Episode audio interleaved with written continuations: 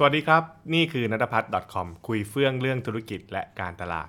episode นี้นะครับมาคุยกันถึงเรื่องคอนเทนต์รีวิวนิดนึงนะครับ พอดีว่าวันนี้ผมก็ไม่มีบรรยายนะครับ แล้วผมก็พูดถึงว่าเอ้คอนเทนต์รีวิวเนี่ยจริงๆเนี่ยหลายคนบอกว่าเอ้ยต้องการรีวิวรีวิว เราต้องให้ลูกค้ารีวิวใช่ไหมฮะ ผมก็เออเลือกคิดมาได้นะว่าจริงๆแล้วเรื่องเนี้ยมันพูดกันเป็น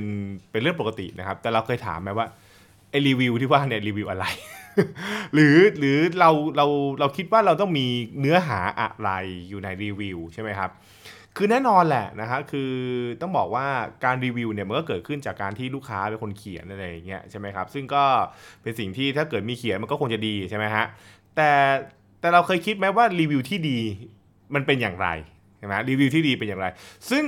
ซึ่งผมต้องบอกอย่างนี้ก่อนว่า เวลาพูดประเด็นนี้นะครับมันมองได้หลายมิติมาก เช่น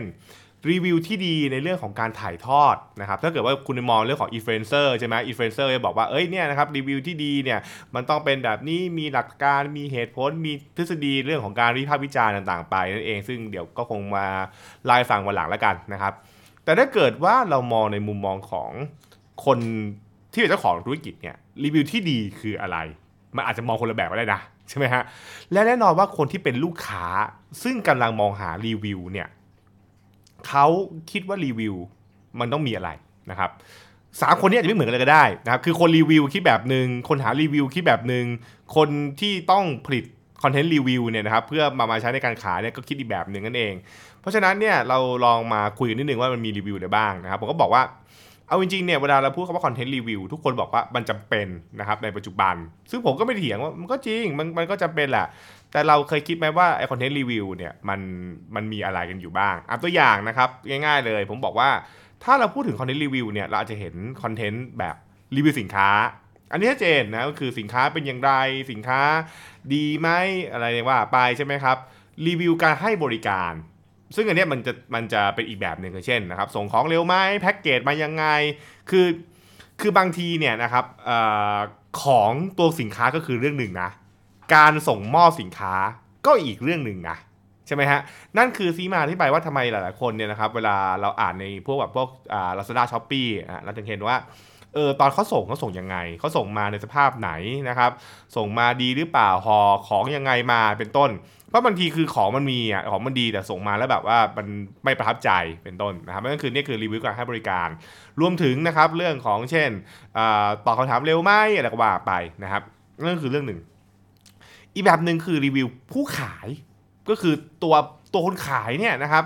เเป็นอย่างไรนะครับน่าเชื่อถือไหมนะครับหรือผู้ขายมีความรู้ความเข้าใจหรือเปล่า ให้คำแนะนำได้ดีหรือเปล่าเป็นต้น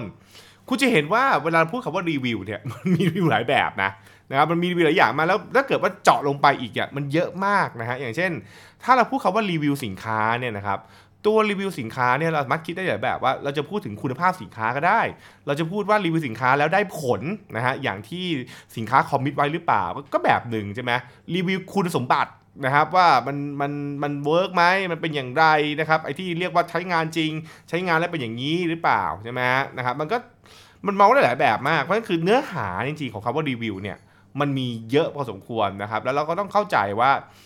ต้องเลือกนะว่าเราเราคาดหวังนะครับในการทำรีวิวเนี่ยมีอะไรบ้างกันเอง อันนี้ผมเล่าในมุมมองของการถ้าเกิดเราเป็นเจ้าของธุรกิจเราเราต้องเราต้องหาคอนเทนต์รีวิวเข้ามาใช่ไหมนะครับ ซึ่งแน่นอนถ้าเกิดว่าคุณไปจ้างคนรีวิวเนี่ยมันก็มันก็จะมี แน่นอนว่าเราเราควรเราคงไม่ควรเข้าไปกำกับเขานะ แต่อย่างน้อยเนี่ยเราอาจจะมีไกด์ไลน์ว่าอยากให้พูดถึงเรื่องอะไร อยากให้อคอมเมนต์เรื่องอะไรเป็นต้น ถ้าเกิดเป็นการว่าจ้างอะไรอย่างเงี้ยนะครับนะครับแต่ถ้าเกิดว่าเขารีวิวเองเนี่ยอันนี้เราคงเราคงไม่สามารถจะไปไปบังคับได้นะครับ แต่ว่ามันอาจจะมีเรียกว่าอะไรฮะมันอาจจะมีการเรียกว่า ออกแบบอะไรบางอย่าง ซึ่งอันนี้เป็นเทคนิคส่วนตัวของแต่ละคนนะครับว่าจะออกแบบอย่างไรเพื่อให้นะครับแนวทางในการที่จะคนคอมเมนต์หรือคนจะรีวิวเนี่ยจะพูดอะไรบ้างเองอย่างเช่น อย่างเช่นเราว่าเป็นยังไง คุณจะเห็นว่านะครับแบบฟอร์มของการให้คะแนนรีวิวของสถานบริการหลาย ๆ ที่จะบอกว่าความสะอาดนะครับบริการอะไรนี้เป็นต้นใช่ไหมถูกป่ะแล้วถ้าเกิดตรงเนี้ยเขาจะมาพูดแบบว่านะครับ โรงแรมของเราได้คะแนนความสะอาดจากลูกค้าเนี่ยเต็ม 5 ตลอดเป็นต้นก็คือก็คือเพราะว่าตอนที่ให้ลูกค้ารีวิวอะมันมันกึ่งกึ่งๆกำกับเอาไว้แล้วว่าเราให้ลูกค้าพูดถึงประเด็นไหนใช่ไหมนะครับอันนี้ก็เป็นเป็นเทคนิคครับเทคนิคที่แบบว่าเขาใช้ในการเรื่องของการออกแบบว่าตอนที่ลูกค้ารีวิว เราจะให้เขารีวิวอะไร และเราจะใช้ประโยชน์จากรีวิวนั้นอย่างไรนั่นเองนะครับอันนี้ก็เป็นเป็นลักษณะของการคิดคอนเทนต์ขึ้นมานะครับแต่ทีนี้ ที่ผมกำลังคุยกันต่อใน episode นี้เนี่ยเพื่อให้เห็นว่านะครับคอนเทนต์รีวิวมีเยอะนะครับมันไม่ใช่บอกจะสร้างก็สร้างได้ แต่ว่าเราต้องสร้างคอนเทนต์นะครับเพื่อให้มันสอดคล้องนะครับกับคนที่เป็นกลุ่มเป้าหมาย คือรีวิวเนี่ยมันคือรีวิวกับลูกค้าที่ซื้อไปแล้วถูกปะใช่ไหมฮะคือลูกค้าก็ซื้อไปแล้ว แต่เรากำลังจะใช้ประโยชน์จากรีวิวนั้น เพื่อประโยชน์ในการตลาดกับลูกค้าที่ยังไม่ซื้อนะครับเพราะฉะนั้นเนี่ยเราก็ต้องย้อนกลับมาคิด นะคิดกันแบบว่า แล้วลูกค้าของเราเนี่ยนะครับนะฮะลูกค้าของเราเนี่ยเขากำลังมองหานะฮะเขากำลังมองหารีวิวทำไมนะทำไมเขาต้องการได้รีวิวนะฮะแล้วบอกว่าคุณแก่ถามเลยง่ายจังเลย ก็ลูกค้าต้องการรีวิวเพื่อเอามาเปรียบเทียบผมถาม แล้วเปรียบเทียบอะไรอะใช่ไหมแล้วเปรียบเทียบอะไร หรือบางคนบอกว่าลูกค้าต้องการรีวิว เพื่อสร้างความเชื่อมั่น เชื่อมั่นอะไรครับเชื่อมั่นอะไร อันนี้อันต้องเข้าใจนะหรือรีวิวเพื่อสร้างความเชื่อถือ เชื่อถือเรื่องไหนฮะ ใช่ไหมครับ ตรงเนี้ยมันจะเป็นเหมือนการทำ customer insight อะครับ คือถ้าเกิดทำ class content เนี่ยจะคิดต่อลงไปอีกลึกมากว่านะครับว่า เออแล้วลูกค้าเนี่ยเวลาเขาพูดเขาว่ารีวิวเขาแคร์อะไรเป็นพิเศษในตัวรีวิว คือข้อมูลอะไรที่เขาแคร์มากๆ ซึ่งตรงนี้ก็จะเกิดขึ้นจากการที่เราต้องรู้ว่านะครับลูกค้าที่เรากำลังขายอยู่ segment ที่เราขายอยู่เนี่ยนะครับเขาโฟกัสเรื่องไหน เช่น รีวิวว่าด้วยเรื่องของวิธีการเรียนการสอนอ่าสมมติสมมติถ้าเกิดอยากทำ class training ของผมใช่ไหมวิธีรีวิวเรื่องของการเรียนการสอนรีวิวความรู้นะครับ แล้วก็ความชำนาญของผู้สอนอ่าก็แบบหนึ่งใช่ไหมรีวิวบรรยากาศการเรียนก็เป็นแบบหนึ่งหรือเปล่าเพราะฉะนั้นแต่แต่ทั้งหมดเนี่ยเราถามบอกว่าแล้วคุณเรารู้ได้ไงว่าอันไหนสำคัญบอกว่ามันก็ย้อนกลับไปว่า เรารู้ไหมว่าในมุมมองของลูกค้า ลูกค้าเนี่ยนะครับจะซื้อของ เขาอยากได้ข้อมูลอะไร และที่อยากได้ข้อมูลนั้น เพราะเขาติดใจเรื่องอะไรนะครับ หรือเขามีประสบการณ์อะไรมาก่อนเป็นต้นอย่างอย่างที่ผมมักจะใช้บ่อยๆก็คือว่า สมมุติถ้าเกิดเราเข้าใจว่าลูกค้าคนนี้นะครับเราไปแยกลูกค้ามาจากลูกค้าที่เรียกว่าใช้นะครับผงซักฟอกนะครับใช้ผงซักฟอกมาแล้วแบบของเก่าเนี่ยนะครับมันแพ้ใช่ไหมฮะเพราะฉะนั้นเนี่ยสิ่งที่เขาจะแคร์มากคือเรื่องของอาจจะไม่ได้พูดเรื่องของอคุณภาพของสินค้า เพราะ มันก็คงซักออกเหมือนกัน แต่เราแคร์เรื่องของความแพ้นะครับ เรื่องของว่ามันจะระคายเคืองไหมเป็นต้นใช่ไหมนี่คือสิ่งที่เขาสิ่งที่เขาจะสนใจพิเศษ แต่ถ้าเกิดลูกค้ากลุ่มนี้เป็นกลุ่มที่นะครับมีการใช้งานที่แบบหนักหน่วงพิเศษ เช่น อาจจะมีเรื่องของคราบบางอย่างนะครับ เพราะฉะนั้นเนี่ยเขาคงจะสนใจแล้วก็ดูว่ามันทำงานจริงแล้วเนี่ยมันได้ผลนะครับกับคราบที่มันเกี่ยวข้องกับเขาหรือเปล่า เป็นต้น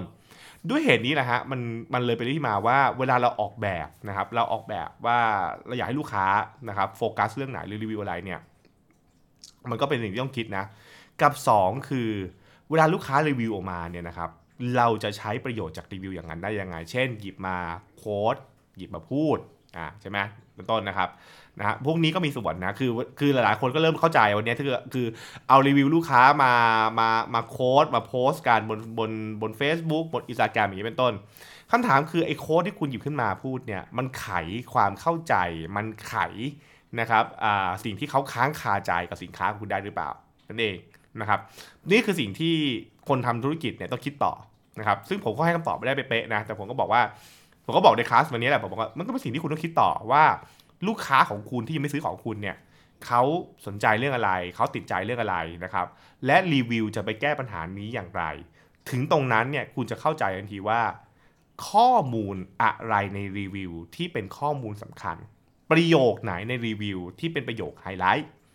ที่คุณจะหยิบมาใช้ได้นั่นเองนะครับ อันนั้นก็เป็นหนึ่งในสิ่งที่เราควรรู้ไว้นะครับ ถ้าเกิดว่าคุณจะวางแผนเรื่องการทำคอนเทนต์นะครับ ว่าด้วยเรื่องของการใช้คอนเทนต์รีวิวนั่นเอง แล้วก็ถ้าเกิดว่า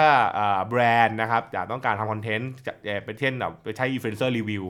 คุณจะได้รู้ว่าให้เขาให้เขารีวิวอะไรใช่ไหมเพราะอินฟลูเอนเซอร์ก็แบบว่าเออก็รีวิวเขาก็พูดไปเรื่องของเขาอะใช่ไหมแต่ถ้าเกิดว่าคุณ สามารถที่จะไกด์เขานะครับไกด์เขาเพื่อให้เขาจิ้มประเด็นที่คุณรู้ว่าประเด็นเนี้ยมันคือประเด็นที่คุณได้เปรียบ ประเด็นนี้คือประเด็นที่ลูกค้าคุณกำลังมองหาอยู่ มันจะทำให้รีวิวนั้นน่ะได้ประสิทธิภาพมากขึ้นนั่นเองนะครับโอเคนะฮะนั่นก็คือสิ่งที่เราคุยกันในประสดนี้ว่าด้วยเรื่องของการทำคอนเทนต์รีวิวนะครับที่มีเยอะมาก ซึ่งเดี๋ยวผมก็คงเอาเทคนิคอื่นๆมาเล่าสู่กันฟังแล้วกันนะครับในประสดด้านหน้านั่นเองนะฮะแต่ประสดนี้พอแค่นี้ก่อนนะครับสำหรับวันนี้สวัสดีครับ